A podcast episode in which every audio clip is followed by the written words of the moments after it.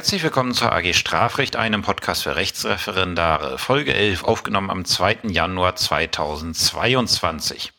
Ja, wir beginnen das neue Jahr mit äh, Strafrecht und zunächst einmal allen Zuhörenden äh, ein gesundes neues Jahr 2022. Ähm, viel Erfolg für die nächsten zwölf Monate.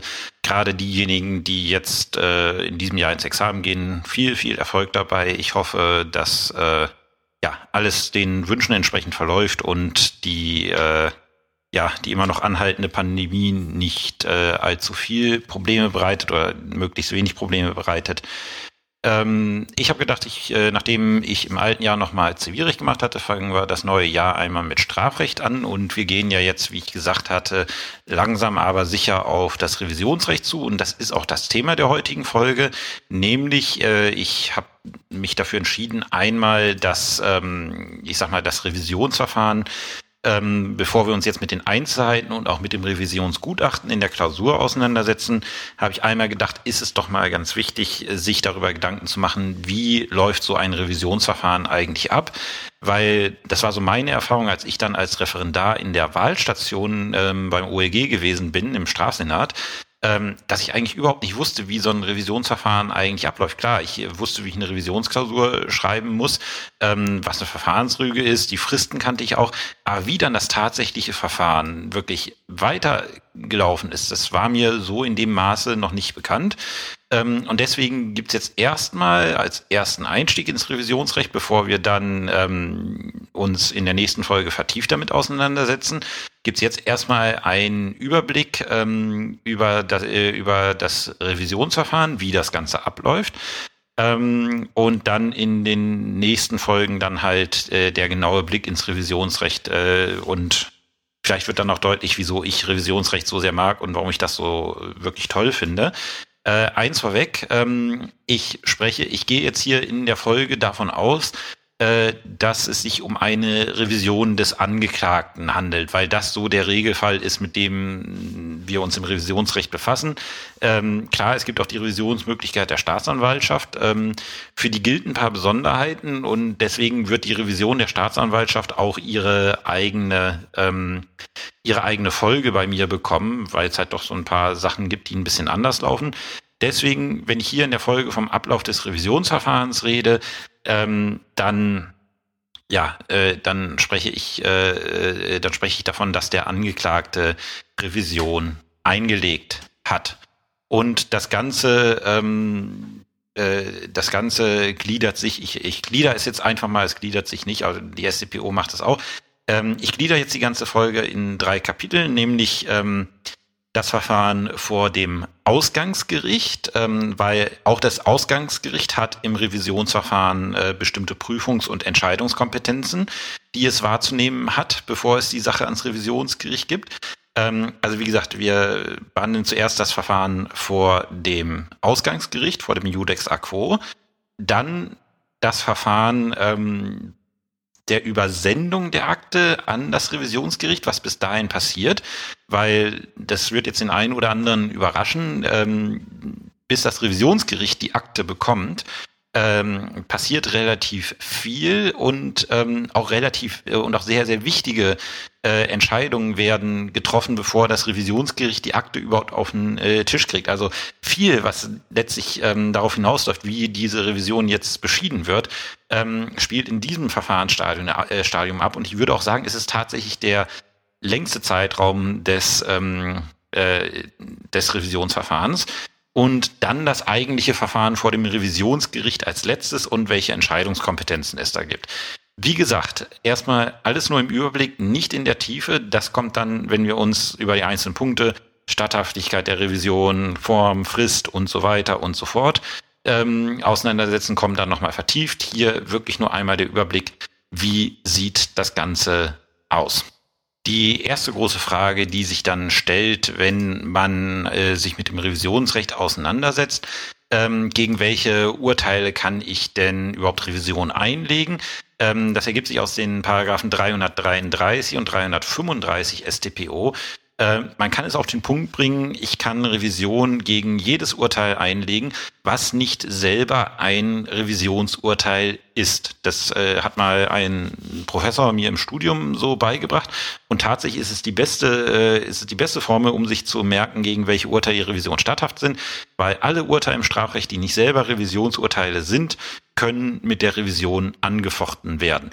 Gibt da noch so eine, ich würde es mal als Mindermeinung bezeichnen, bei Urteilen, wo wir eine Annahmeberufung hätten, kommen wir noch drauf, was das genau ist. Ähm, aber die herrschende Rechtsprechung wird man wohl tatsächlich auf den Punkt bringen, dass die auch äh, ähm, mit der Revision anfechtbar sind und dann gilt tatsächlich je, gegen jedes Urteil, gegen das ich äh, ähm, gegen jedes Urteil, was nicht selber ein Revisionsurteil ist, kann ich Revision einlegen. Bedeutet, ich kann Revision einlegen natürlich gegen die erstinstanzlichen Urteile der Landgerichte. Ähm, das ist das, was 333 ähm, äh, StPO ähm, im Blick hat. Ähm, gegen die erstinstanzlichen Urteile des Oberlandesgerichts, wenn es in Staatsschutzsachen tätig geworden ist, was im Moment halt auch äh, immer mal wieder vorkommt, äh, kann ich natürlich auch Revision einlegen. Und ähm, gegen Berufungsurteile des Landgerichts auch. Das ergibt sich aus 333 äh, StPO gegen Urteile der Strafkammern des Landgerichts. Ähm, und Strafkammer ist halt auch die kleine Strafkammer, die Berufungsurteile ähm, verfasst. Da ist tatsächlich die Revision das einzige Rechtsmittel, was ich äh, gegen das äh, Urteil habe. So, gegen, äh, und gegen die amtsgerichtlichen Urteile, wo das Amtsgericht im ersten Rechtszug entschieden hat, gibt es die Sprungrevision 335 StPO. Ähm, welche Revisionsgerichte haben wir? Anders als in Zivilsachen, wo es nur ein Revisionsgericht gibt, Klammer auf, kleine Ausnahme in Bayern, da gibt es für äh, landesrechtliche Vorschriften jetzt wieder, nachdem man es mal zwischenzeitlich abgeschafft hatte, das bayerische oberste Landesgericht, nur kleiner Fakt am Rande, Klammer zu.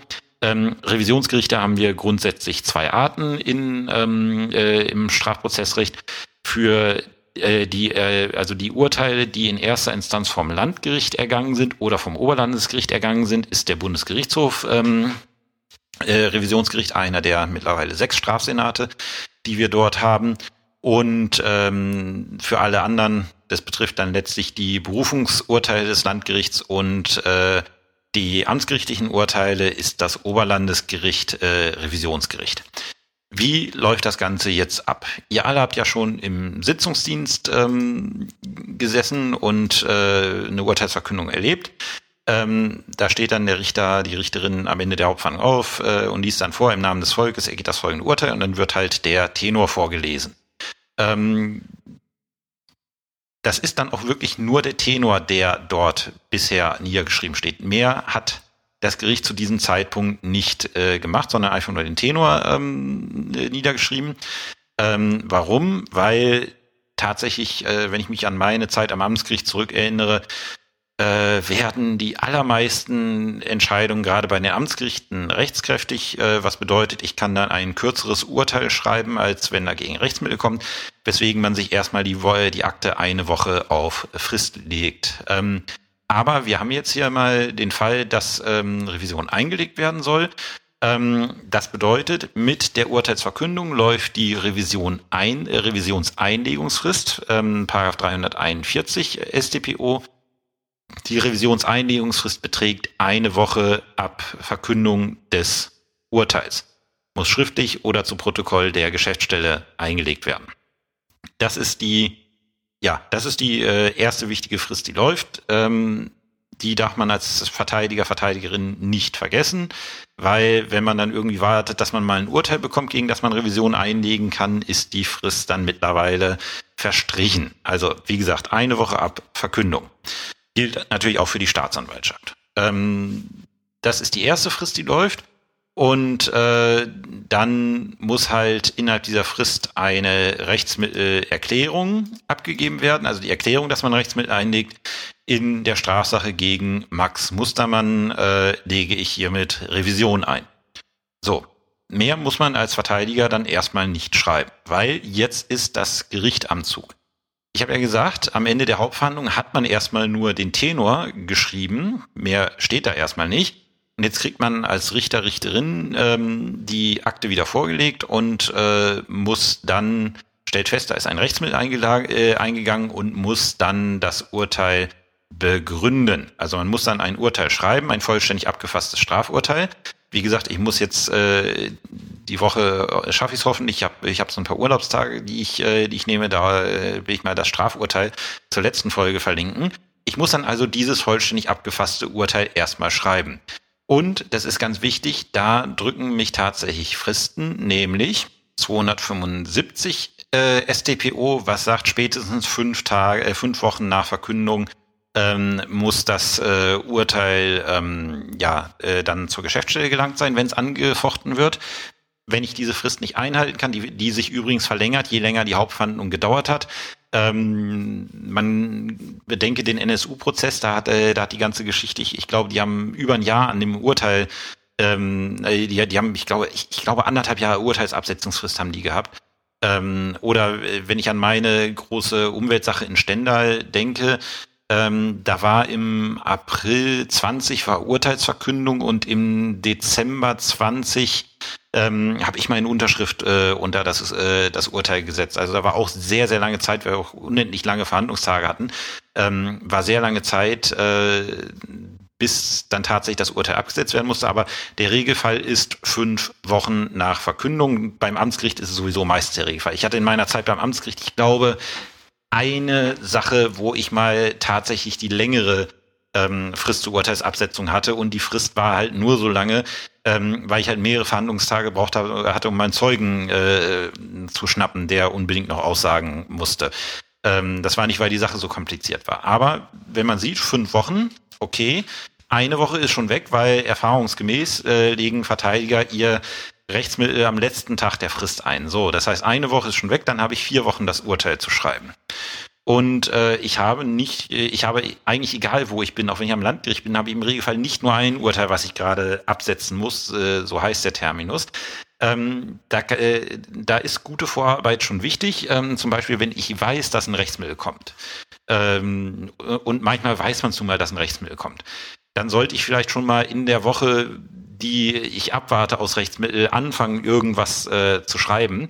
Weil gut, am Amtsgericht nicht, da, am Amtsgericht kriegt man es eigentlich so hin, aber gerade am Landgericht sollte man vielleicht schon mal anfangen zu schreiben, weil selbst wenn beim Landgericht kein Rechtsmittel kommt, äh, ist es so, dass ich doch ein bisschen was äh, zu dem Urteil schreiben muss, egal ob es jetzt ein abgekürztes Urteil oder ein vollständiges Urteil wird.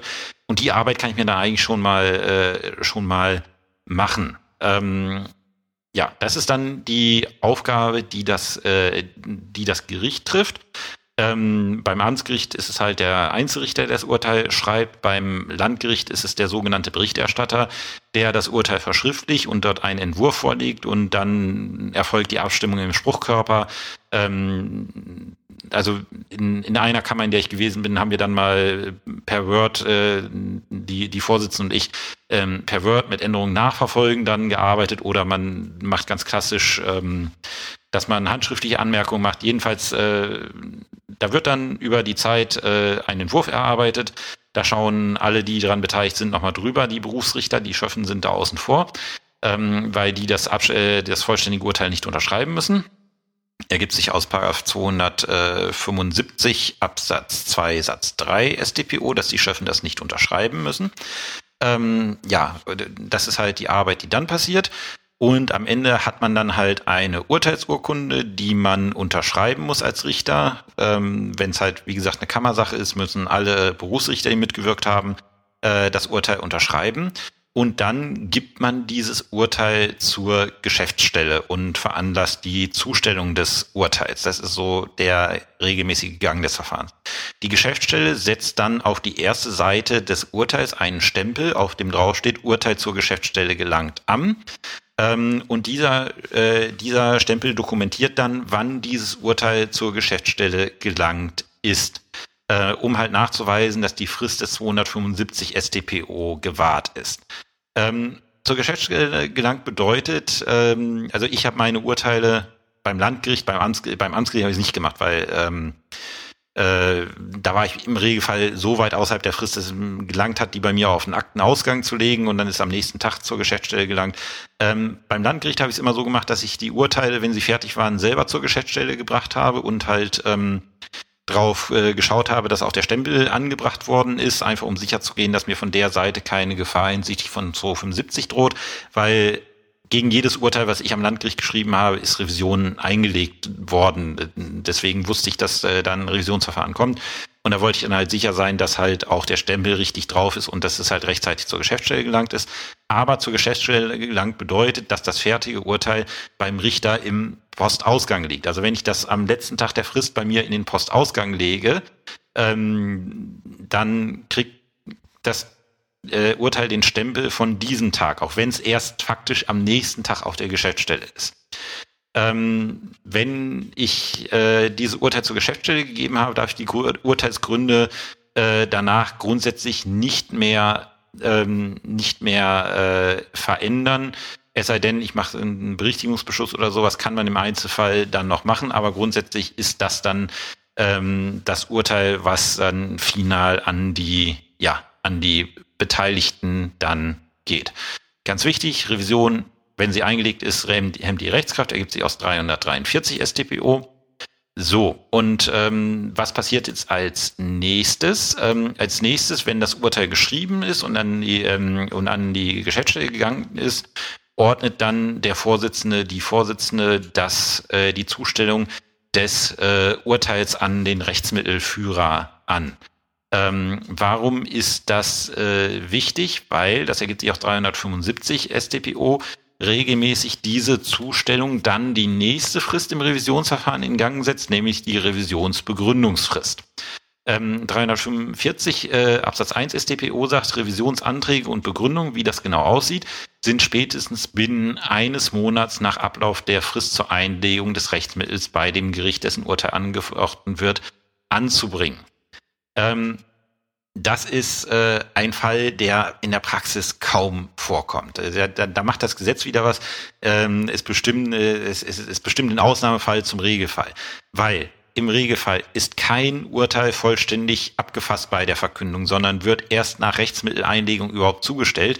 Und 345 Absatz 1 Satz 1 StPO geht davon aus, ähm, dass das Urteil schon ähm, innerhalb dieser Revisionseinlegungsfrist zugestellt worden ist, was nahezu niemals der Fall ist. Deswegen der Regelfall ergibt sich dann aus 345 Absatz 1 Satz 3 StPO war bei Ablauf der Frist zur Einlegung des Rechtsmittels das Urteil noch nicht zugestellt, so beginnt die Frist, die Monatsfrist, ähm, mit der Zustellung des Urteils ähm, also dann läuft die Frist in dem Moment, wo ich das Urteil dann als Verteidiger zugestellt bekomme. Wir haben in 345 Absatz 1 Satz 2, ähm, auf die auch Satz 3 verweist, noch Regelungen, wenn das Urteil äh, sehr spät ähm, äh, zu, zu den Akten gebracht worden ist. Dann habe ich möglicherweise länger als ein ähm, Monat, um die, äh, um die Revision zu begründen. Aber grundsätzlich ist ein Monat nach Zustellung des Urteils. Ähm, ich habe mal in einer Bußgeldsache, ähm, habe ich mal tatsächlich, äh, ja, ich, ich sag mal, war ich etwas gemein. Ähm, da war klar, dass eine Rechtsbeschwerde, die im Endeffekt eine Revision ist, kommt und für die auch die gleichen Formvorschriften gelten. Und ich habe dann direkt, nachdem ich, ähm, äh, nachdem ich das, äh, ja, nachdem ich das Urteil, äh, nachdem ich aus der Hauptverhandlung raus bin, habe ich das Urteil geschrieben ähm, und dann zustellen lassen. Das war also innerhalb der Revision 1, äh, Revisionseinlegungsfrist ähm, zugestellt worden und dementsprechend griff da tatsächlich mal die Frist des 345 Absatz 1 äh, Satz 1 StPO. Ähm, aber das hat, äh, das hat der Verteidiger oder die Verteidigerin, ich weiß nicht mehr, auch gemerkt und tatsächlich dann gesehen, okay, hier habe ich nur die kürzere Frist des 345 Absatz 1 Satz 1 StPO. Deswegen, man muss wissen, dass es die andere Frist gibt, aber im Regelfall, äh, ja, äh, im Regelfall ist es halt Satz 3 dieser Vorschrift. So, Jetzt ist, äh, nachdem dann die, äh, das Urteil zugestellt wird, ist jetzt wieder der Verteidiger am Zug, weil 345 Absatz 2 StPO ähm, bestimmt für die, ähm, äh, für die Revisionsbegründung, dass die seitens des Angeklagten nur durch einen Verteidiger oder einen Rechtsanwalt erfolgen kann oder sie muss halt zu Protokoll der Geschäftsstelle erfolgen. Das sind dann nicht so tolle Revisionen, wenn dann der Angeklagte zum Rechtspfleger ähm, rennt. Ähm, aber wie gesagt, der Regelfall ist tatsächlich, dass der Verteidiger das macht. So, der muss jetzt nämlich eine Revisionsbegründung schreiben. Wie sieht die aus? 344 Absatz 1 StPO. Der Beschwerdeführer hat die Erklärung abzugeben, inwieweit er das Urteil anfechte und dessen Aufhebung antrage. Das sind die Revisionsanträge und die Anträge zu begründen. Ähm, der übliche Antrag, ihr kennt ihn wahrscheinlich alle aus der AG, ist, äh, ich beantrage das Urteil des Landgerichts so und so, ähm, Verkündung dann und dann mit den Feststellungen aufzuheben und die Sache zur neuen Verhandlung und Entscheidung an eine andere Strafkammer zurückzuverweisen. Das ist der Einfachteil. Und dann Absatz 2 bestimmt, was die eigentliche Begründung darstellen muss. Aus der Begründung muss hervorgehen, ob das Urteil wegen Verletzung einer Rechtsnorm über das Verfahren oder wegen einer Verletzung einer anderen Rechtsnorm angegriffen angefochten wird. Das ist der Unterschied zwischen der Sach- oder Verfahrensrüge. Ähm, äh, Rechtsnorm über das Verfahren ist Verfahrensrüge. Also ich rüge dann einen Verfahrensfehler, dass das Verfahren nicht richtig gelaufen ist. Ähm, und das andere ist die sogenannte Sachrüge. Da rüge ich, dass das Gericht äh, das, äh, das sachliche Recht nicht richtig angewandt hat. Und dann eine sehr wichtige Vorschrift, Satz 2, ersterenfalls, also wenn ich das Verfahren rüge, müssen die den Mangel enthaltenen Tatsachen angegeben werden. Und hier haben wir schon das erste Problem. Wenn ich äh, nur eine Sachrüge habe, also wenn ich äh, dem Ausgangsgericht äh, vorwerfe, es hat das sachliche Recht falsch angewandt, ist die Revisionsbegründung relativ einfach. Da komme ich dann mit meinem Revisionsantrag. Äh, Begründung, ich rüge die Verletzung sachlichen Rechts. Das ist die sogenannte allgemeine Sachrüge die, das, also, also dieser kurze Satz, ich beantrage das Urteil aufzuheben und die Sache zu neuen Verhandlungen und Entscheidungen zurückzuverweisen, ich rüge die Verletzung sachlichen Rechts, das ist eine komplett zulässige Revisionsbegründung. Diese Revisionsbegründung wird dazu führen, dass das Revisionsgericht ähm, das Urteil ähm, vollumfänglich Sachen äh, sachlich rechtlich prüfen wird. Also es wird schauen, ist das sachliche Recht hier richtig angewandt worden. Äh, und es ist auch äh, es kommt auch tatsächlich vor, dass auch so eine allgemeine Sachrüge, für die man jetzt als Verteidiger wirklich nicht lange braucht, äh, Urteile krachen gehen. Ähm, das kann durchaus passieren, wenn einem ein materiellrechtlicher Fehler unterläuft oder auch bei der Strafzumessungsregel, dass ich eine Teilzurückverweisung bekomme. Grundsätzlich äh, würde ich jedoch immer empfehlen, also die, die, ich würde grundsätzlich immer empfehlen, diesen einen Satz, ich, würde, ich rüge die Verletzung sachlichen Rechts reinzuschreiben. Ich würde aber auch, wenn ich äh, der Meinung bin, ähm, dass ich Sachen rech, äh, sachlich rechtliche Einwände habe, würde ich als Verteidiger immer auch die bezeichnen und auch sagen, warum ich der Meinung bin, dass an der Stelle was falsch gelaufen ist. Damit, äh, damit ich auch ähm, dem Revisionsgericht letztlich darstelle, ähm, was ich denn meine, was falsch gelaufen ist. Äh, damit auch die Gefahr, dass dieser Einwand, den ich habe, dass der übersehen wird, ähm, geringer ist. So, habe ich eine Verfahrensrüge, dann kann ich nicht mit dem Satz kommen, ähm, äh, ich rüge die Verletzung äh, äh von Verfahrensrecht. Mit dem kann ich einleiten, aber wenn ich nur diesen einen Satz schreibe, ist es eine sogenannte unausgeführte Verfahrensrüge und die ist unzulässig. Ähm, weil, das sagt halt 344 Absatz 2 Satz 2, ich muss bei einer Verfahrensrüge die den Mangel enthaltenen Tatsachen angeben. Das heißt, ich kann nicht einfach sagen, das Verfahren ist falsch gelaufen, sondern, und da scheitern die meisten Verfahrensrügen dran, ich muss dann in meiner Revisionsbegründung den Verfahrensabschnitt, den ich rüge, so darstellen, dass das Revisionsgericht diesen Verfahrensfehler allein aufgrund meiner, meiner Revisionsbegründungsschrift prüfen kann. Das bedeutet, ich muss vollständig vortragen, was ist dazu passiert. Und man neigt ja dazu, gerne mal Sachen wegzulassen, die für seinen eigenen Vortrag schädlich sind. Das darf ich nicht machen. Ich muss dann auch Sachen vortragen, die gegen meine Rüge sprechen. Ähm, zum Beispiel ähm, ein Beispiel für eine unzulässige Verfahrensrüge, ähm, die, äh, die ich mal in einer meiner Sachen ähm, äh, hatte auch wieder eine Bußgeldsache, aber es gilt das Gleiche. Ähm, da wurde gerügt, äh, ich hätte, äh, ich hätte ohne den Betroffenen, was äh, der Stellung des Angeklagten entspricht, verhandelt und dementsprechend einen absoluten Revisionsgrund begangen, weil der Angeklagte nicht da gewesen ist. Ich hatte auch ohne den Angeklagten verhandelt. Ähm, was der Verteidiger, die Verteidigerin in dem Verfahren nicht vorgetragen hat in der, ähm, äh, in der, in der Revisionsbegründung, ich nenne sie jetzt einfach mal so, war, dass ich den Angeklagten auf Antrag des, äh, der Verteidigerin vorher entbunden hatte. Der musste also nicht erscheinen. Und dann ist in der Stellungnahme ins Revisionsgericht, ist das auch gerügt worden seitens der Generalstaatsanwaltschaft, die dann geschrieben hat, diese Verfahrensrüge ist unzulässig, weil der Beschluss des Gerichts ähm, nicht vorgetragen äh, und der entsprechende Antrag des Verteidigers äh, nicht vorgetragen wurde in der Revisionsbegründung, sondern wurde einfach nur gesagt, hier aus dem Protokoll gibt sich, Betroffener war nicht da, äh, deswegen Verstoß gegen 338 StPO. Funktioniert nicht. Ich muss dann vollständig vortragen, Ähm, wie man das in der Praxis macht, es gibt äh, Verteidiger, die dann das Protokoll ähm, abkopieren. Ich persönlich würde es immer abschreiben, halt dann auch Zitaten, also ich, ich bin nicht gezwungen, es wörtlich abzuschreiben. Es reicht, äh, dass, dass ich es darstelle, was passiert ist, dass ich den Verfahrensgang vollständig darstelle. Ich muss es nicht zwangsläufig abschreiben.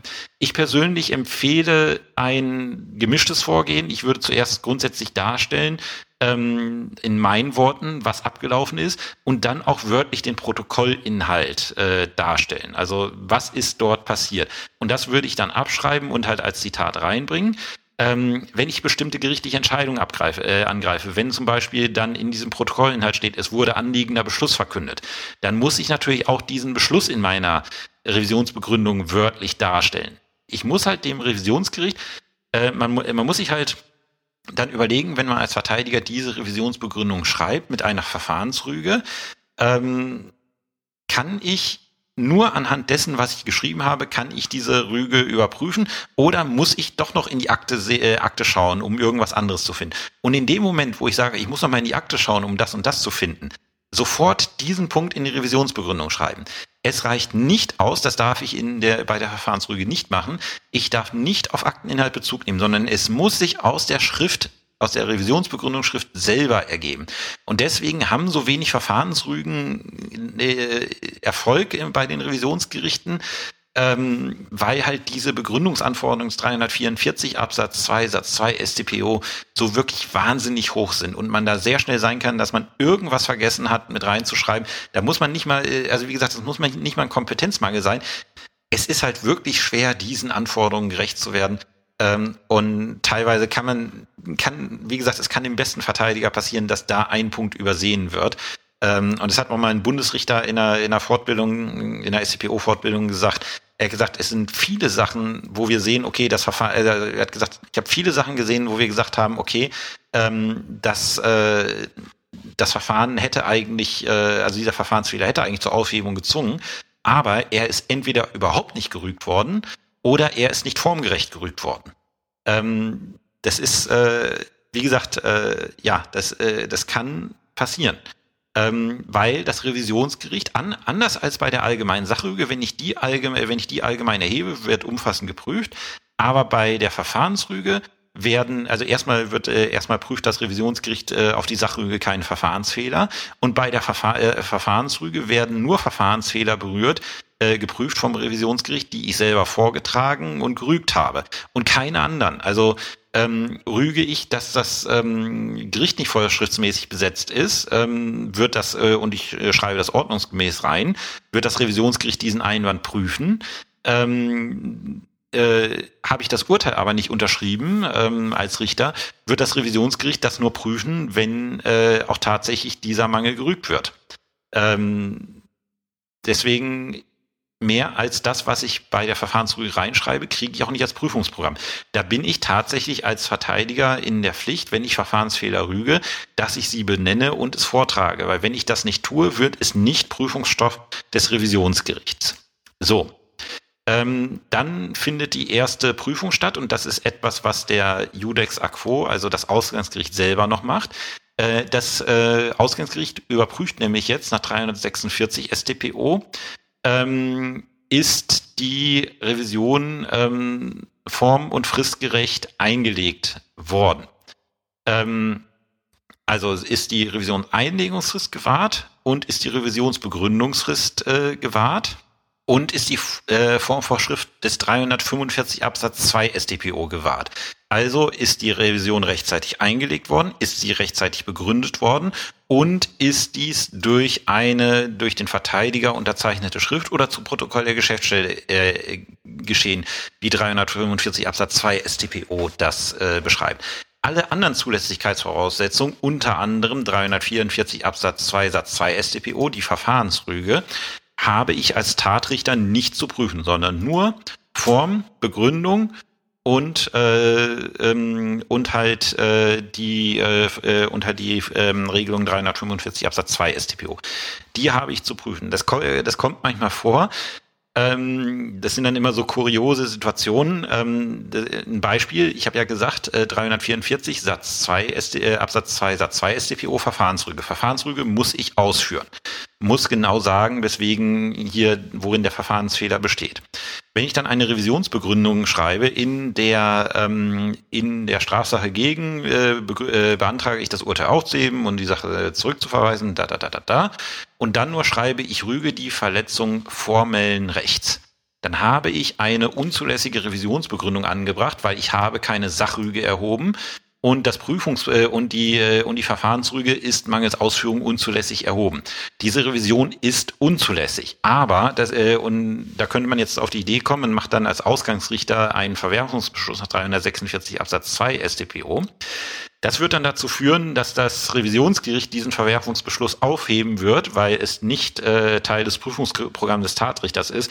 Aber was wird das Revisionsgericht dann machen? Es wird dann die Revision selber als unzulässig verwerfen ähm, weil sie halt, äh, weil sie halt äh, unzulässig begründet ist. Also wie gesagt, auch das Prüfungsprogramm ähm, des äh, Tatrichters da achten, das ist ein bisschen eingeschränkt in 346 StPO.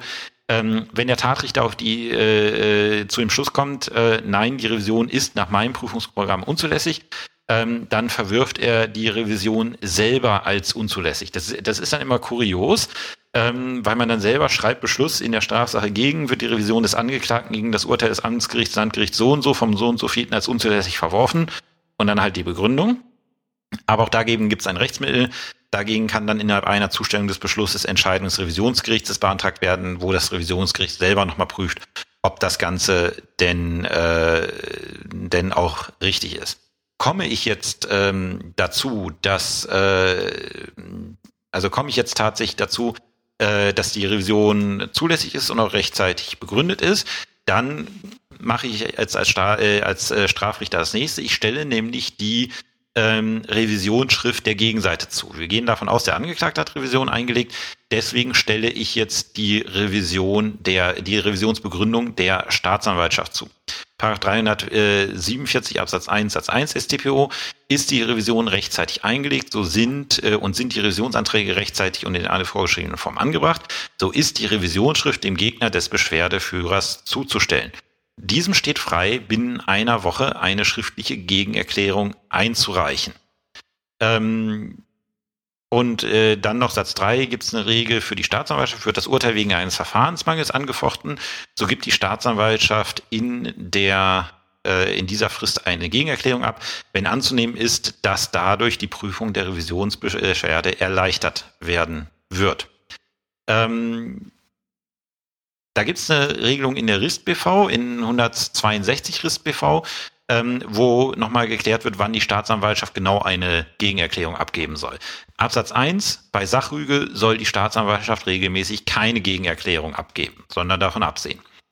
Ähm, und dann in Absatz 2 steht drin, ähm, was die Gegenerklärung des Staatsanwalts äh, zu enthalten hat, wenn Verfahrensfehler gerügt werden. Und da kommt jetzt das ins Spiel, was ich vorhin gesagt habe.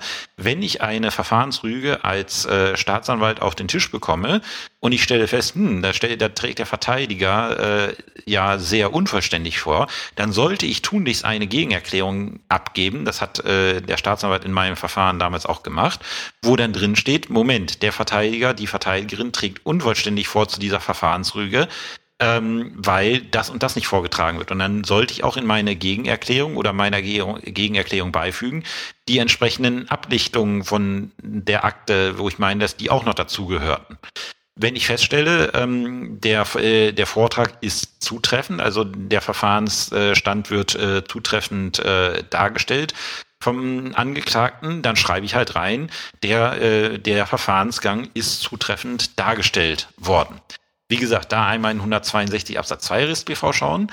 Ähm, da wir ja äh, an die Staatsanwaltschaft äh, Sachen zustellen, indem wir die Akten vorlegen, ähm, wird dann im Regelfall, also 362 äh, RIST-BV sieht vor, dass die Gegenerklärung äh, zugestellt wird ähm, von der Staatsanwaltschaft, äh, von der Staatsanwaltschaft selber. Ähm, ich muss jetzt mal überlegen. Nee, in meinen, in meinen Sachen ist regelmäßig von der Gegenerklärung abgesehen worden. In der Bußgeldsache weiß ich jetzt nicht, wie es gehandhabt wurde, ob die Staatsanwaltschaft es selber zugestellt hat nach 362, äh, nach 162 RIST BV soll die Staatsanwaltschaft jedenfalls dieser Gegenerklärung dem Beschwerdeführer selber zustellen. Die Akte geht dann an das, ähm, äh, an das Ausgangsgericht zurück. Ähm, und nachdem es dann von der Gegenerklärung abge äh, von der Gegenerklärung Kenntnis genommen hat, ähm, ver äh, verfügt dann der Vorsitzende über die Staatsanwaltschaft die Vorlage der Akte an das Revisionsgericht. Da habe ich mir von meiner ersten Vorsitzenden einen Trick ähm, ange, äh, ja, ähm, abgeguckt.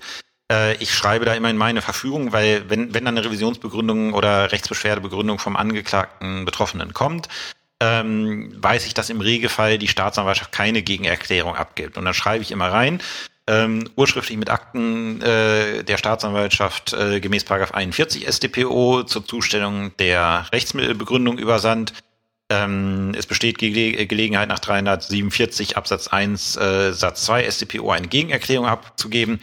Sollte von der Gegenerklärung abge von der Abgabe einer Gegenerklärung abgesehen werden, bin ich damit einverstanden, wenn die Akte direkt an das Revisionsgericht über, äh, übersandt wird. Weil man stellt sich jetzt vor, die Staatsanwaltschaft gibt keine Gegenerklärung ab. Dann kriege ich als Vorsitzender, weil das, äh, weil das schreibt ähm, 162 Absatz 4 RIST BV vor, äh, dann kriege ich von der Staatsanwaltschaft die Akte zurück mit der Stellungnahme, ich gebe keine Gegenerklärung ab. Super, da habe ich nichts gewonnen.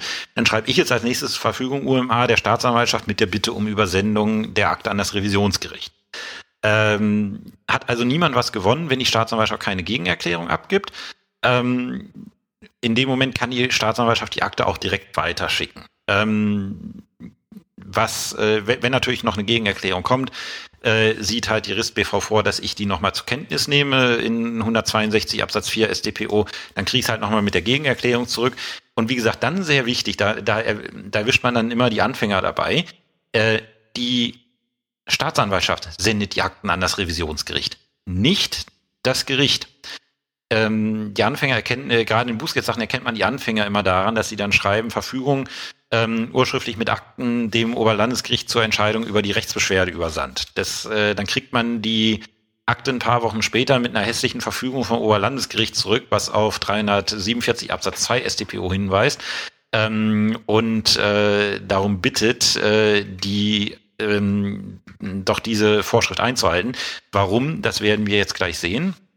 Ähm, weil in dem Moment, wo ich die Akten jetzt der Staatsanwaltschaft gebe, ähm, gehen die Akten, äh, gehen die Akten in dieses zweite Verfahrensstadium über, nämlich das Verfahren zwischen der Befassung des erstinstanzlichen Gerichts und der Befassung des Revisionsgerichts. So, wir haben jetzt unsere Gegenerklärung und jetzt äh, ist für uns als Tatrichter die, äh, die Sache erledigt. Wir schreiben nämlich rein, ähm, Verfügung urschriftlich mit Akten der Staatsanwaltschaft äh, mit der Bitte um Weiterleitung der Akten an das zuständige Revisionsgericht, Klammer auf 347 Absatz 2 Satz 2 StPO, Klammer zu. Dann gehen die, äh, die Akten erstmal zur Staatsanwaltschaft, die zuständig ist, nämlich die Staatsanwaltschaft beim Landgericht. Wenn das bei mir in Aschers eben gewesen ist, ist die Staatsanwaltschaft Magdeburg. Ähm, je, oder wenn man am Landgericht Magdeburg ist, ist auch die Staatsanwaltschaft Magdeburg. Jedenfalls geht dann erstmal die, äh, die Akten gehen dann erstmal an die Staatsanwaltschaft, die für das erstinstanzliche Verfahren zuständig sind. Und dort wird dann auf Anordnung des Staatsanwaltes eine ähm, das macht im Regelfall der Rechtspfleger, ähm, wird durch den Staatsanwalt, äh, wird durch die Staatsanwaltschaft ein sogenannter Revis Revisionsübersendungsbericht angefertigt. Ähm, dieser Revisionsübersendungsbericht ist halt eine Zusammenfassung, was ist dort passiert, quasi so eine kleine Inhaltsangabe für das Revisionsverfahren. Urteil, das erste äh, angefochtenes Urteil ist auf Blatt so und so, Band so und so der Akte. Revisionsbegründungsfrist ist, äh, äh, Revisionsbegründung ist, äh, Revision ist eingelegt worden, dann und dann, Blatt so und so der Akte. Ähm, Revisionsbegründung ist eingelegt dann und dann durch Verteidiger, Vollmacht des Verteidigers befindet sich auf Blatt so und so der Akte, Gegenerklärung Blatt so und so der Akte einfach nur eine kurze Inhaltsangabe für das ähm, Revisionsverfahren.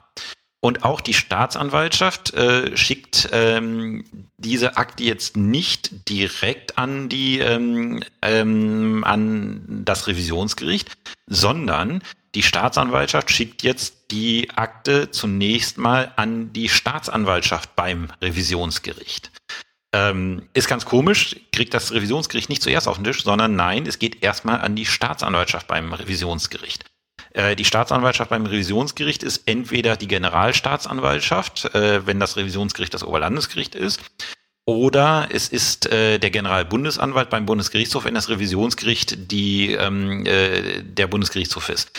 Und wenn es zum Bundesgerichtshof geht, dann läuft die Akte erst zur Generalstaatsanwaltschaft als vorgesetzte Behörde und die schickt es dann tatsächlich an den Generalbundesanwalt. Ähm, was macht jetzt die Staatsanwaltschaft beim Revisionsgericht damit? Wir, ähm, wir sprechen jetzt erstmal darüber, wir gehen mal davon aus, es ist beim BGH. Die Sache geht dann beim Generalbundesanwalt ein und der legt jetzt erstmal ein sogenanntes Revisionsheft an, weil wir wissen ja, das Revisionsgericht prüft nicht alles, sondern hat nur, sondern prüft nur auf Rechtsfehler. Das heißt, diesen ganzen Akteninhalt, den wir in der ersten Instanz gebraucht haben, den braucht das Revisionsgericht nicht. Das Revisionsgericht kriegt in sein Revisionsheft nur das, was es für seine ähm, Überprüfung braucht.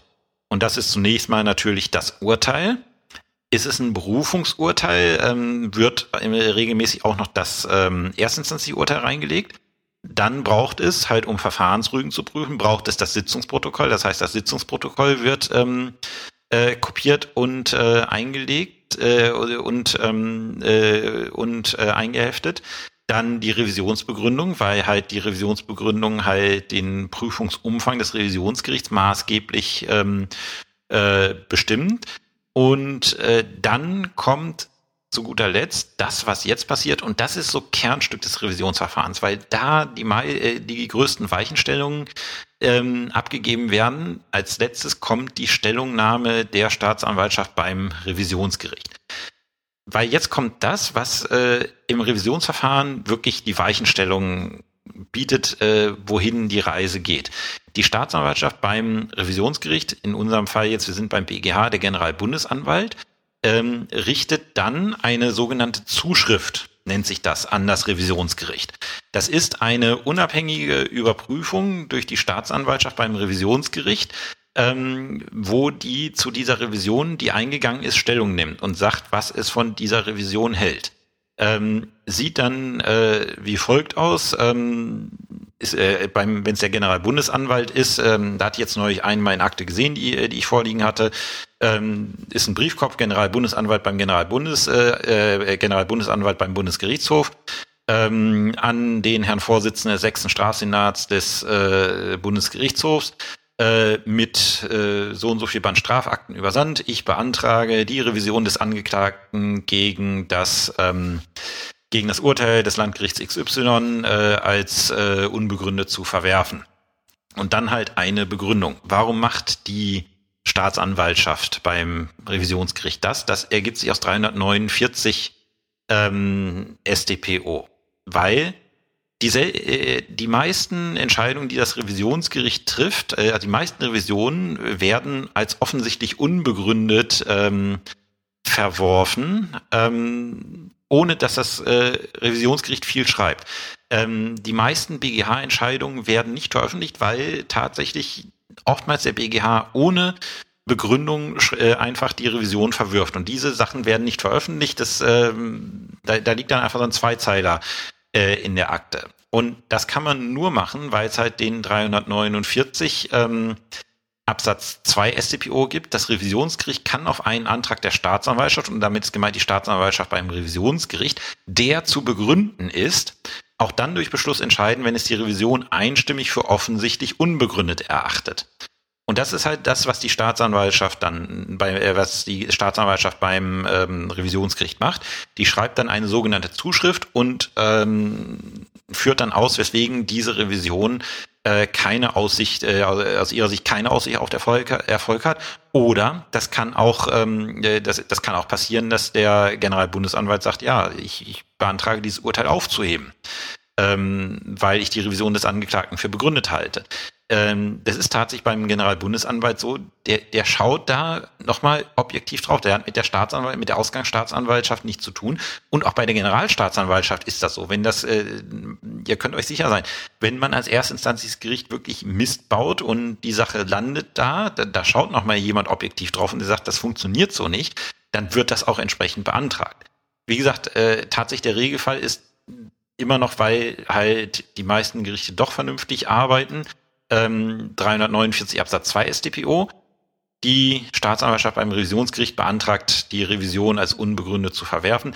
Je, in jedem Fall macht sie eine Zuschrift. Ähm, und wenn halt so ein Antrag nach 349 Absatz 2 StPO gestellt ist, dann muss äh, durch den Generalbundesanwalt oder Generalstaatsanwaltschaft nach 349 Absatz 1 Satz äh, 1 StPO dieser Antrag dem Beschwerdeführer mitgeteilt werden. Im Regelfall wird er zugestellt. Ähm, und äh, dagegen kann dann der Beschwerdeführer eine schriftliche Gegenerklärung noch einreichen, weswegen er der Meinung ist, dass das äh, dann doch nicht äh, richtig ist. Und um das halt vorzubereiten, um halt diese äh, Entscheidung vorzubereiten, ähm, ist halt äh, die Arbeit der Staatsanwaltschaft beim Revisionsgericht sehr wichtig. Und ich muss tatsächlich sagen, wenn, wenn mir damals klar gewesen wäre, wie wichtig diese Arbeit ist, was es mir nicht war, ähm, wäre ich in meiner Wahlstation nicht zum OEG gegangen, sondern tatsächlich zum äh, Generalstaatsanwalt. Ähm, weil das, das war dann immer so putzig, ich, ich wusste das gar nicht und ähm, wie, wie wichtig diese Stellungnahme eigentlich ist. Und mein Ausbilder, der, ähm, der mir dann Akten gegeben hat, der hat dann immer die Stellungnahme der Generalstaatsanwaltschaft äh, rausgeheftet, weil er gesagt hat, mit der Stellungnahme brauche ich Ihnen die nicht geben, weil da steht alles drin, was Sie wissen müssen, um den Fall zu entscheiden. Ähm, ja, ta tatsächlich. Und äh, deswegen, deswegen habe ich dann quasi auch beim Revisionsgericht die Arbeit gemacht, die äh, letztlich da die Staatsanwaltschaft äh, erstmal macht. Und man muss, man muss sagen, also diese Zuschriften sind, eh, also ich, ich habe schon von der Generalstaatsanwaltschaft hier in Naumburg einige gesehen, die wirklich, wirklich gut waren. Aber beim Generalbundesanwalt, was die teilweise schreiben, da liegt man wirklich äh, äh, teilweise äh, wirklich die Ohren an, wie wirklich gut die manchmal geschrieben sind. Klar, da gibt's auch, ich, ich habe auch mal eine gesehen, wo dann drin stand, ich beantrage Revision des Angeklagten, war, war eine allgemeine Sachrüge. Also es war die typische Revisionsbegründung, ich rüge die Verletzung sachlichen Rechts und das Urteil war halt in Ordnung. Äh, und dann schrieb halt der Generalbundesanwalt an den Strafsenat, ich beantrage die Revision des Angeklagten als unbegründet zu, äh, äh, zu verwerfen. Äh, die Überprüfung der Sachrüge auf die Revision des Angeklagten hat keinen, äh, hat keinen Rechtsfehler zulasten des Angeklagten ergeben. Das ist aber eher die Ausnahme. Also die machen sich da schon einen Kopf und die sind auch wirklich kritisch. Also ähm, ich habe ich hab mal Fortbildung äh, bei Professor Schneider besucht. Das ist der Niederlassungsleiter in Leipzig beim Bundesgerichtshof. Ihr wisst ja vielleicht, dass es zwei Strafsenate in Leipzig gibt. Ähm, und dementsprechend hat auch der Generalbundesanwalt eine Zweigstelle in Leipzig. Ähm, und der, der, der, der, der sagt dann auch, also wir sind nicht, äh, also wir sind durchaus kritisch, wenn wir die Dinger sehen. Und wenn wir der Meinung sind, das Urteil gehört aufgehoben, dann schreiben wir das auch. Ähm, und äh, das ist somit die wichtigste Tätigkeit im Revisionsverfahren. Ähm, und tatsächlich, wenn man sich für Revisionsrecht vertieft interessiert, ist eigentlich das was, wo, äh, wo man mal reinschauen sollte, weil das äh, wirklich eine sehr interessante und auch ja etwas wissenschaftlichere Tätigkeit ist, weil man klar, man setzt sich mit dem Ding auseinander, aber man muss auch viel Kommentarliteratur lesen, viel was äh, was muss jetzt vorgetragen werden für diese Verfahrensrüge, wie ist es Sache äh, Sachen äh, sachlich rechtlich zu äh, beurteilen, wie ist es mit der Strafzumessung. Also dadurch wird man auf keinen Fall dümmer. Ähm, den Referendaren, denen ich dann immer mal die Wahlstation bei der Generalstaatsanwaltschaft empfohlen habe, wenn ich so äh, zurückdenke, da war eigentlich niemals äh, jemand enttäuscht, äh, dass er da hingegangen ist. Also wer da noch am Planen ist und äh, vielleicht auch wie ich einen Hang zum Revisionsrecht hat, äh, durchaus ähm, durchaus interessant. Und das ist tatsächlich äh, das, was im Revisionsverfahren die meiste Zeit einnimmt, diese Vorbereitung durch die ähm, durch die Staatsanwaltschaft beim äh, Revisionsgericht äh, weil das, das hat mal, ähm, da kann ich mich erinnern, die ehemalige Generalbundesanwältin äh, Professor Harms, ähm, die war, bevor sie Generalbundesanwältin wurde, war sie Vorsitzende des fünften Strafsenats in Leipzig. Und die hat halt äh, bei der Übernahme, ich, ich glaube bei der Amtsübernahme gesagt oder äh, kurz davor, ähm, diese Stellungnahmen, die der Generalbundesanwalt schreibt, die sind die Grundlage dafür, dass die Strafsenate überhaupt arbeiten können. Weil ähm, die kriegen ja nicht gerade wenig an Revision auf den Tisch und die sind darauf angewiesen, dass ja äh, um ihre Sache, äh, die, die Richter schauen da natürlich nochmal ähm, noch kritisch drauf und äh, entscheiden auch anders, als der Generalbundesanwalt es beantragt, wenn sie es für richtig halten. Ähm, aber die sind halt darauf angewiesen, dass damit sie in einigermaßen äh, zügiger Zeit eine Revision auch entscheiden können, dass die Sache halt durch den durch die Staatsanwaltschaft beim Revisionsgericht so vernünftig aufgearbeitet wird. Und dadurch, dass halt ähm, diese Aufarbeitung geschieht, können sie dann halt auch nach 349 Absatz 2 StPO ohne begründeten Beschluss äh, die Revision verwerfen, wenn sie sich einig sind. Ähm, eben weil halt dieser begründete Beschluss vorher steht. Und das ist tatsächlich das, was am meisten Zeit in Anspruch nimmt. Ähm, und wo die größte Prüfung geschieht und auch die Weichenstellung, weil äh, erfahrungsgemäß in den meisten Fällen sieht das Revisionsgericht die Sache so wie seine Staatsanwaltschaft, aber das ist kein Automatismus. Ähm, ich, ich habe es auch schon erlebt, dass Revisionen Erfolg hatten, obwohl Verwerfung beantragt worden ist, oder dass Revisionen erfolglos gewesen sind, obwohl der, äh, obwohl der Generalstaatsanwalt oder Generalbundesanwalt Aufhebung beantragt hat. Gibt es alles. Jede Konstellation denkbar. Aber wenn man, ähm, wenn man erstmal so einen Antrag äh, der Staatsanwaltschaft bekommt, äh, die Revision zu verwerfen als Verteidiger, dann ist es, spricht die Wahrscheinlichkeit dafür, dass das Revisionsgericht das auch so machen wird. Da steht man erstmal schon mal mit, dem, mit den Erfolgsaussichten nicht so gut da. Deswegen gibt's aber nochmal die Möglichkeit der Gegenerklärung nach 349 Absatz 2, äh, Absatz 3 Satz 2 StPO, von der man dann auch Gebrauch machen sollte. So, jetzt zum letzten Abschnitt. Wie läuft das Ganze beim Revisionsgericht? So, die Akte kommt an mit dieser Zuschrift von der Staatsanwaltschaft beim Revisionsgericht. Und das erste, was das äh, Revisionsgericht dann macht, äh, 349 Absatz 1 StPO, wir prüfen erstmal die Zulässigkeitsvoraussetzungen.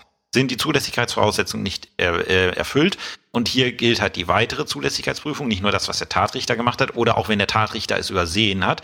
Kann ja sein, dass irgendwie eine, eine Fristversäumung übersehen worden ist durch den Tatrichter, kann passieren, wenn es dem Revisionsgericht auffällt.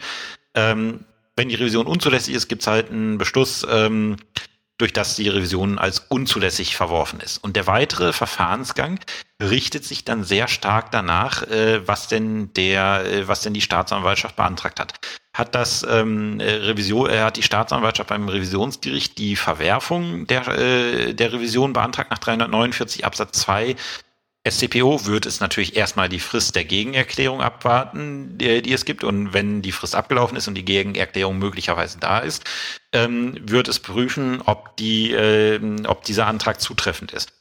Und wenn sich dann alle Berufsrichter einig sind, beim OLG 3, beim BGH 5, wenn sich dann alle einig sind, dann muss es muss einstimmig sein. Wenn sich alle ein, äh, wenn alle einstimmig der Meinung sind, ähm, dass die äh, Revision unbegründet ist ähm, und sie dem Antrag der Staatsanwaltschaft folgen wollen, dann wird ein Beschluss gefasst, äh, die Revision des Angeklagten gegen das Urteil vom, äh, vom Landgericht so und so ähm, wird verworfen ähm, Kostenentscheidung und das war's.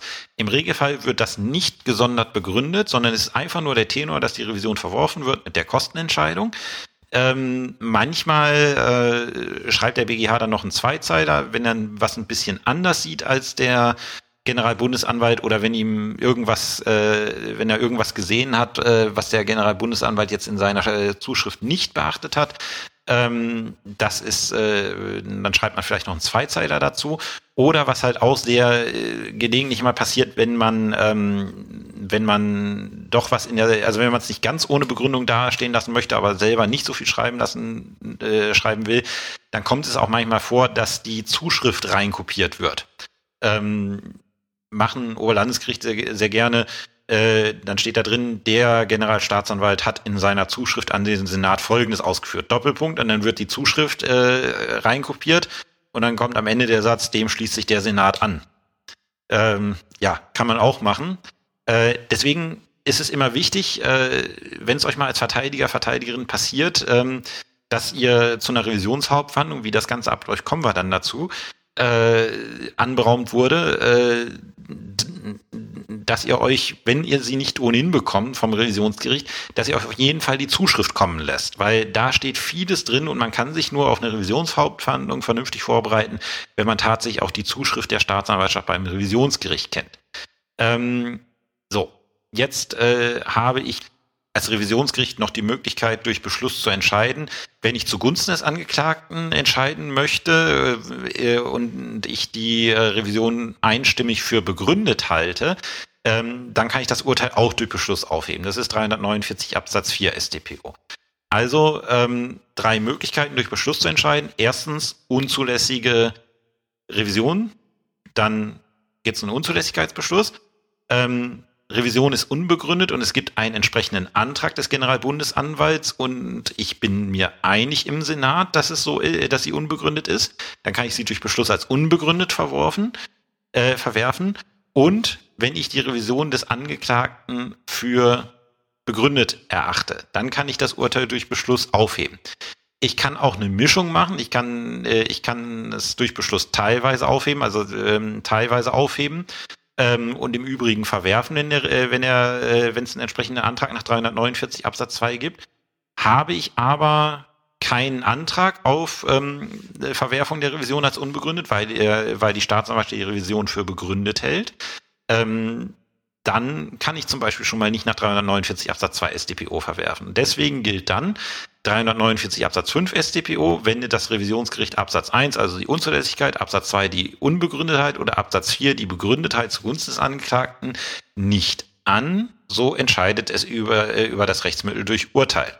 Und wir wissen, ein Urteil muss, ähm, äh, dem Urteil muss eine Hauptverhandlung vorausgehen und das ist die Revisionshauptverhandlung. Also komme ich dazu als Revisionsgericht, ich kann nicht durch Beschluss entscheiden, muss ich eine Revisionshauptverhandlung anberaumen und das ist ganz, ganz selten der Fall. Also selbst der BGH verhandelt nicht sonderlich viel. Ähm, irgendwie, äh, mein Ausbilder hat mir gesagt, in einem Jahr, also in dem Jahr, als ich da hatten sie, glaube ich, drei oder viermal äh, Hauptverhandlung anberaumt. Das ist eher die Ausnahme in Revisionsverfahren. Die meisten Revisionsverfahren sind reine schriftlichen Verfahren, die äh, ohne Hauptverhandlung entschieden werden. So, das Revisionsgericht, äh, wenn es dann Revisionsverfahren durchführt, wird ähm, Termin anberaumen, äh, wird dazu den Verteidiger laden. Der Angeklagte und sein gesetzlicher Vertreter sowie die Nebenkläger werden von dem Termin ähm, benachrichtigt. Nach 350 Absatz 2 StPO kann der Angeklagte in der Hauptverhandlung erscheinen oder er kann sich durch einen Verteidiger mit Vollmacht vertreten lassen. Ähm, wenn kein Fall der notwendigen Verteidigung vorliegt, kann die Revisionsverhandlung auch ohne Angeklagten und Verteidiger durchzuführen lassen. Und das Revisionsgericht kann den auf freiem Fuß befindlichen Angeklagten auch äh, zur Hauptverhandlung vorführen. Das liegt in seinem Ermessen, aber es wird es im Regelfall nichts tun, weil der Angeklagte in der Revisionshauptverhandlung eigentlich so gar nichts wirklich Inhaltliches beitragen kann. Das ist, das ist leider tatsächlich so. Also die Revisions, ich, ich habe mal tatsächlich eine Revisionshauptverhandlung als Referendar mit Angeklagten erlebt. Das, das war ja, also der, der Angeklagte hat mir leid getan, weil er hatte, da konnte zu der Sache so überhaupt nichts sagen, weil es halt nicht um Fragen geht, die wirklich den Angeklagten betreffen. Wie das Ganze abläuft, sehen, sehen wir gleich. Das ergibt sich nämlich aus 351 StPO. Die Hauptverhandlung beginnt mit dem Vortrag des Berichterstatters. Das heißt, das Revisionsgericht ähm, hat auch einen Berichterstatter, der diese Sache vertieft äh, bearbeitet hat. Und äh, der trägt dann halt vor, wie es die Sache sieht, was aus seiner Sicht erörterungsbedürftig, äh, also was aus Sicht des Senats dann ähm, erörterungsbedürftig ist. Und daraufhin erhalten dann nach 351 Absatz 1 äh, die Staatsanwaltschaft, äh, der Angeklagte und der Verteidiger das Wort zu ihren Ausführungen. Ähm, und zwar kriegt äh, kriegt derjenige zuerst das Wort, der das Rechtsmittel führt. Also wenn der Angeklagte äh, Revision eingelegt hat, ähm, äh, erhält zuerst der Angeklagte bzw. der Verteidiger das Wort ähm, und danach die Staatsanwaltschaft.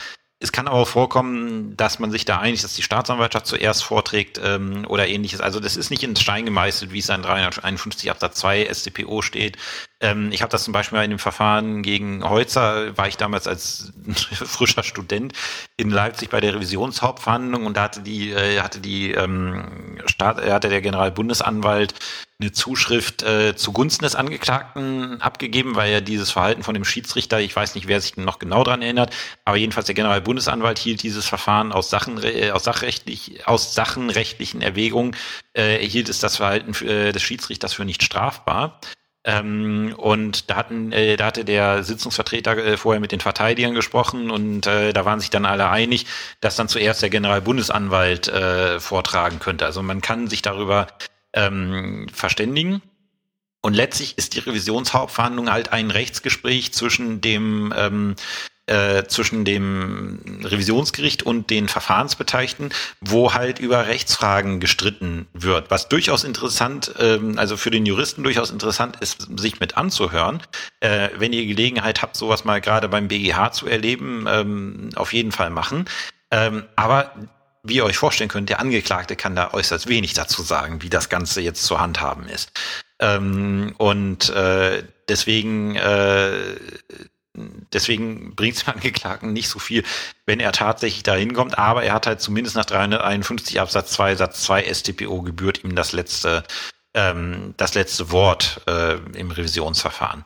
Ähm, so läuft halt die Revisionshauptverhandlung ab was kann das Revisionsgericht dann entscheiden, ähm, wenn das Revisionsgericht, also für den Fall, dass es die Revision jetzt für begründet hält. Also nicht, dass es meint, äh, es hält sich für unbegründet, kann es natürlich auch durch Urteil entscheiden, aber wenn die Revision jetzt begründet ist. Ähm, soweit die Revision für begründet erachtet wird, 353 StPO, ist das angefochtene Urteil aufzuheben. Ähm, gleichzeitig sind die mit dem Urteilsgrunde liegenden Feststellungen aufzuheben, sofern sie durch die Gesetzesverletzung betroffen werden. Ähm, also das äh, Revisionsgericht muss er sich dann erstmal klar äh, darüber im Klaren werden, inwieweit hebe ich denn das Urteil auf. Zum Beispiel besteht die Möglichkeit, dass das Revisionsgericht sagt, nee, ähm, der Schuldspruch ist vollkommen in Ordnung, aber die, zu, äh, aber die Strafzumessung ist fehlerhaft. Dann wird es zum Beispiel nur den Strafausspruch aufheben. Ähm, oder es meint, äh, es ist alles fehlerhaft, dann wird es das Urteil komplett aufheben, sowohl im Straf- und Rechtszeugenausspruch. Und dann muss es sich darüber Gedanken machen, ob es die Feststellungen auch mit aufhebt. Die Feststellung, wir erinnern uns, ist das, was das Gericht in tatsächlicher Hinsicht festgestellt hat. Und da kann das Revisionsgericht tatsächlich sagen, ähm, die Feststellungen bleiben bestehen. Ähm, wenn sie durch die Gesetzesverletzung nicht betroffen waren. Das wird, äh, das ist oftmals der Fall, ähm, wenn ähm, wenn der äh, wenn nur der Strafausspruch aufgehoben wird, ähm, dann äh, dann sagt das Revisionsgericht manchmal die Feststellungen bleiben jedoch bestehen, dann ist das, was das äh, damalige Tatgericht festgestellt hat in tatsächlicher Hinsicht rechtskräftig und daran muss ich mich da auch dann halten. Das habe ich mal gehabt, dass ich eine Sache, die äh, am Landgericht ähm, verhandeln müsste, die zurückverwiesen worden war und da waren die Feststellungen aufgehoben worden. Ähm, zum Beispiel kann es auch passieren, dass das äh, Gericht dann sagt, äh, es hebt den Schuldspruch auf, sagt aber die Feststellungen zum objektiven Tatgeschehen bleiben bestehen. Wenn das äh, zum Beispiel das Revisionsgericht sagt, okay, die, was das, die da zum Vorsatz geschrieben haben, das ist revisionsrechtlich nicht in Ordnung, aber was sie objek in objektiver Hinsicht festgestellt haben, das ist richtig. Äh, oder das, das ist revisionsrechtlich nicht angreifbar dann kann es äh, kann sein, dass das äh, Revisionsgericht den Schuldspruch aufhebt die Sache zurückverweist, aber sagt, die Feststellungen zum objektiven Tatgeschehen bleiben bestehen. Dann bin ich als neuer Tatrichter daran ge äh, gebunden, was das, äh, was im ersten Rechtszug objektiv festgestellt worden ist. Klammer auf, Feststellungen, die sich dazu nicht im Widerspruch setzen, darf ich auch nachträglich feststellen, Klammer zu. Aber wenn jetzt der Verteidiger zum Beispiel in der neuen Hauptverhandlung käme und sagt, ja, das ist vollkommen falsch festgestellt worden damals, ähm, so wie das da drin im Urteil drin stand, war es nicht. Wenn sie sagen, ja, sorry, interessiert nicht mehr, diese Feststellungen sind jetzt rechtskräftig geworden durch die Entscheidung des Revisionsgerichts. Ich kann dann halt, ich habe dann halt in dem Moment äh, auch als Tatrichter einen reduzierten Prüfungsumfang. Das muss das Revisionsgericht ähm, äh, entscheiden. Im Regelfall wird eine Zurückverweisung durch das Revisionsgericht erfolgen, 354 StPO, aber Absatz 1, ähm, es kann auch in der Sache selbst entscheiden. Das ist äußerst selten. Erfolgt die Aufhebung des Urteils nur wegen Gesetzesverletzung bei Anwendung des Gesetzes, auf die dem Urteilsgrunde liegen Feststellungen. Also bedeutet, das Gericht hat den Sachverhalt fehlerfrei festgestellt, hat aber einen sachenrechtlichen Fehler begangen. Hat zum Beispiel ähm, äh, ein Verhalten als strafbar angesehen, was nicht strafbar ist. Oder es hat ähm, wegen Totschlags entschieden, es ist aber ein Mord. Ähm, also habe ich, hab ich sowas. Äh, so hat das Revisionsgericht in der Sache selbst zu entscheiden, sofern es ohne weitere tatsächliche Erörterung, also ich darf dann nicht damit rechnen, dass nicht noch weitere tatsächliche Feststellungen ergeben, ähm, nur auf Freispruch. Das ist der Fall, wo, äh, den ich genannt hatte, dass äh, das Tatgericht hat vollkommen fehlerfrei was entschieden, hat aber Sachen, äh, Sachen, sachlich, rechtlich etwas als strafbar angesehen, was nicht strafbar ist, dann kann das Revisionsgericht selber freisprechen. Beispiel dafür war, ähm, äh, war mal eine Entscheidung, äh, ihr kennt alle diese diese Pins, ähm, wo jemand ähm, auf, äh, wo jemand mit der Faust auf ein Hakenkreuz einschlägt und das Hakenkreuz dadurch zerbricht. Ähm, äh, da gab es tatsächlich mal Landgerichte, die gesagt haben, in dieser Gestalt ist das, äh, ist das, ähm, wie heißt es, ist das äh, Hakenkreuz, äh, ist dieser Pin die Verwendung eines Verfassung, eines ähm, Symbols verfassungswidriger Organisation. Ihr wisst ja, mit dem Hakenkreuz darf ich in Deutschland aus guten Gründen nicht rumlaufen, aber die haben halt auch gesagt, dieses zerbrochene Hakenkreuz, wo jemand draufschlägt, das ist auch die Verwendung eines äh, solchen Symbols und das ist strafbar.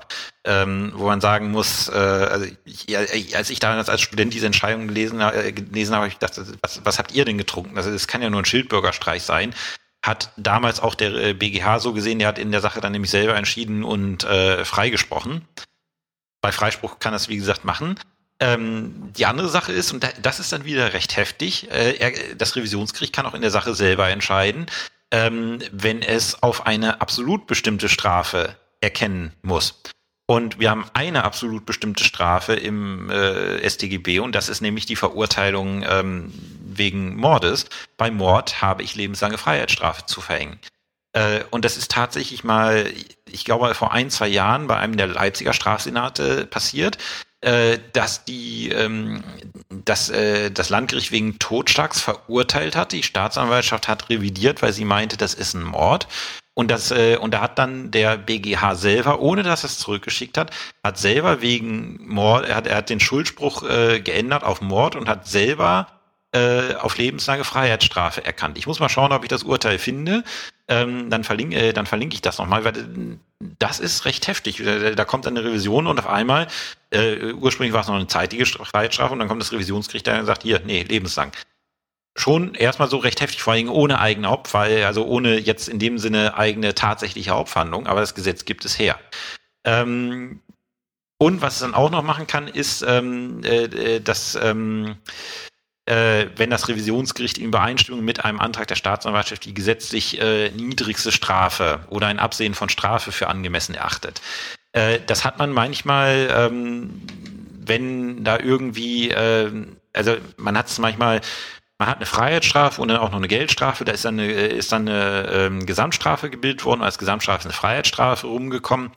Ähm, ja, das äh, Tatgericht hat aber irgendwie die Tagessatzhöhe nicht so toll bemessen und auch nicht so toll begründet. Dann müsste es jetzt eigentlich wegen, ähm, wegen Festsetzung der Tagessatzhöhe zurückverwiesen werden.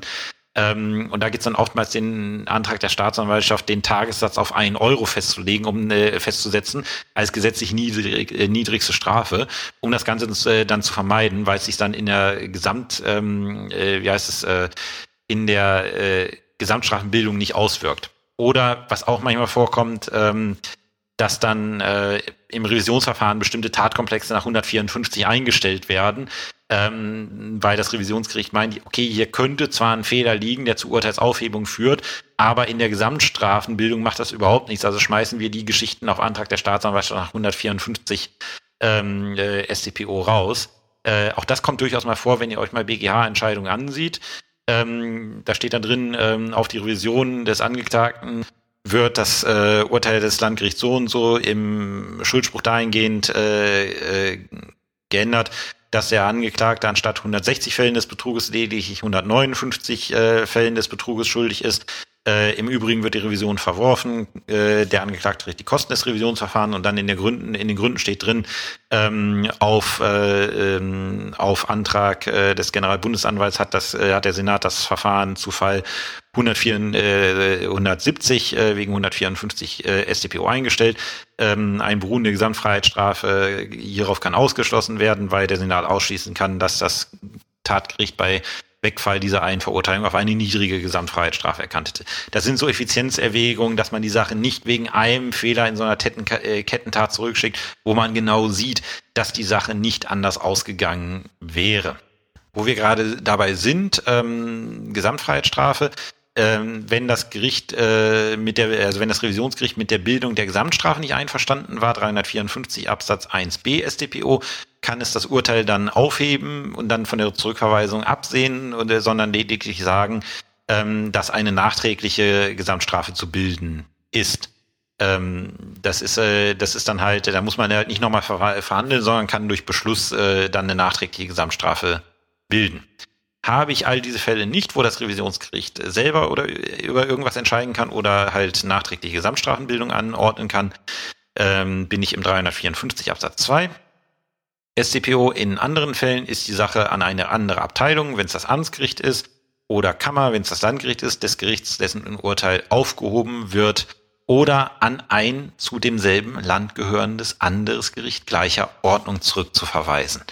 Ähm, das ist manchmal, also äh, das ist dann manchmal so die ziemliche Klatsche für ein Landgericht, ähm, wenn dann wenn dann das ähm, wenn dann das Revisionsgericht hergeht und sagt äh, nee, das macht bitte nicht nochmal dasselbe Landgericht, sondern das macht jetzt ein anderes Landgericht. Äh, da können die einfach sagen, okay, äh, die Sache geht jetzt an ein anderes Landgericht. Zum Beispiel, ähm, wir hatten ja mal ein Strafverfahren hier in Halle gegen den Oberbürgermeister wegen, äh, wegen Untreue, ging um Eingruppierungen einiger Mit äh, Mitglieder. Und das Landgericht Halle hatte, äh, hat im ersten Rechtsgang freigesprochen. Dann ist die Staatsanwaltschaft in Revision gegangen und äh, das ähm, äh, und der BGH hat die Sache dann äh, nach Magdeburg, äh, ans Landgericht Magdeburg zurückverwiesen. Ähm, das war jetzt nicht unbedingt als Klatsche für das Landgericht Halle zu verstehen, sondern da wird, ich, ich vermute, ich, ich, ich habe natürlich keine Insider-Information, ähm, aber da wird natürlich äh, nahegelegen haben, so irgendwie was Politisches nicht in der Stadt zu verhandeln, wo es äh, gerade, ähm, äh, wo es gerade geht. Ähm, was auch äh, passieren kann, ist, wenn der, wenn der Senat sieht, okay, das ist jetzt ein sehr kleines Gericht, ähm, und wenn ich, äh, und das war schon eine Riesensache, und wenn ich die Sache an dieses Gericht zurückverweise, dann könnte ich es damit über, überfordern. Ähm, auch Kapazitätserwägungen können da eine Rolle spielen. Aber es gibt auch Fälle, in denen man dem gerade den BGH dann ansieht, äh, dass er ziemlich, ziemlich sauer gewesen ist ähm, über das Urteil und sagt also, äh, sorry, das trauen wir dem gleichen Gericht nicht nochmal zu. Ähm, ich glaube, ein Beispiel, wo das passiert ist, das war dieses unsägliche Verfahren, ähm, äh, wo der Vorsitzende dieser einen Strafkammer äh, ja bei Facebook äh, irgendwelche äh, Kommentare geteilt hatte, äh, die der, die der, ich glaube, dritte Strafsenat so nicht so nicht für sonderlich äh, passend empfunden hat. Ähm, und ich glaube, an der äh, an der Stelle ist das Verfahren dann an ein anderes äh, Gericht zurückgegangen. Da, da, da hat das, ähm, hat der BGH, gerade der BGH, gilt auch für das Oberlandesgericht, was Oberlandesgericht kannst du auch woanders hinschicken, ähm, hat da recht große Gestaltungsmöglichkeiten. Wenn es ein Verfahren ist, was in erster Instanz beim Oberlandesgericht verhandelt worden ist, äh, da hat äh, da hat der BGH wenig Chancen, es woanders hinzuschicken. Da muss er nach 354 Absatz 2 Satz 2 StPO ähm, das Verfahren an, äh, an einen anderen Senat des Oberlandesgerichts zurückverweisen. Ähm, was der BGH auch machen kann, äh, ist ähm, ja ist, äh, wenn, wenn ich jetzt zum Beispiel äh, ich habe eine Sache, die, äh, die ist in erster Instanz beim Landgericht verhandelt worden, dann deswegen in der Revision beim BGH. Ähm, und der BGH stellt fest, nee, also was hier an Strafe im Raum steht, das gehört in die Zuständigkeit der Amtsgerichte, weil nicht mehr als vier Jahre drohen. Ähm, dann kann es die Sache auch an ein Amtsgericht zurückverweisen. Er gibt sich aus 354 Absatz 3 ähm, StPO, wenn er feststellt, dass die noch in Frage kommende strafbare Handlung in diese Zuständigkeit gehört. So, und wenn der BGH dann seine Entscheidung bekannt gegeben hat, ähm, dann geht die Akte über den Generalbundesanwalt, über den Generalstaatsanwalt, äh, über den Generalstaatsanwalt zurück an die Staatsanwaltschaft bei dem Landgericht ähm, und äh, dann halt, wenn es eine Zurückverweisung gegeben hat, zurück an das entsprechende Gericht oder halt an das Gericht, was dann nach 354 Absatz äh, 2 Satz 1 StPO zur Entscheidung berufen wurde.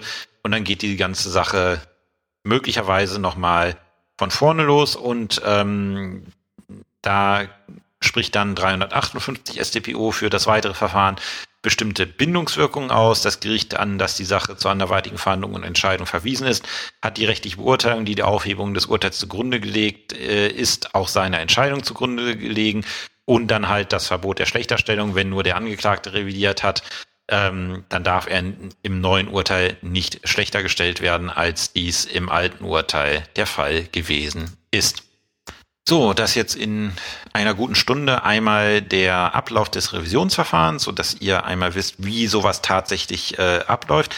Weil ähm, das ist was, was so aus meiner Erfahrung in der Ausbildung ein bisschen kurz kommt und was man jetzt auch in erster Linie für die Klausur nicht braucht. Aber ich denke, ähm, man wird in irgendeiner Form, egal wo man in der Juristerei tätig ist, letztlich mal mit dem Revisionsrecht konfrontiert und deswegen sollte man auch wissen, wie so ein Verfahren grundlegend abläuft. Ich denke, das habe ich euch äh, ganz gut ähm, in der knappen Stunde jetzt erläutert, er, erörtert. Und in der nächsten Folge werden wir uns dann einmal vertieft mit der revisionsrechtlichen Prüfung auseinandersetzen, was so ähm, der Prüfungsab, äh, was so der Prüfungsmaßstab ist, was genau geprüft wird, was Revisionsgründe sind, ähm, halt viel mehr näher dran an der klassischen Revisionsklausur, die ja halt Gegenstand äh, in, ich glaube, jedem Examensdurchgang ist, äh, zumindest hier in Sachsen-Anhalt, ist immer eine revisionsrechtliche Klausur dabei. Ähm, und das Schöne ist, Revisionsrecht kann man tatsächlich recht gut lernen. Aus meiner Erfahrung eigentlich so die Klausuren, die mit am besten ausfall, äh, ausfallen, weil man halt tatsächlich Fehlersuche hat, ähm, äh, Fehlersuche betreiben muss. Und mir, mir haben die eigentlich immer recht, äh, recht viel Spaß gemacht wie gesagt, das ist das, was wir uns dann in der, in den nächsten Folgen ansehen werden. Wie gesagt, nochmal, habt einen guten einen guten Start ins Jahr 2022 und bis zum nächsten Mal. Tschüss.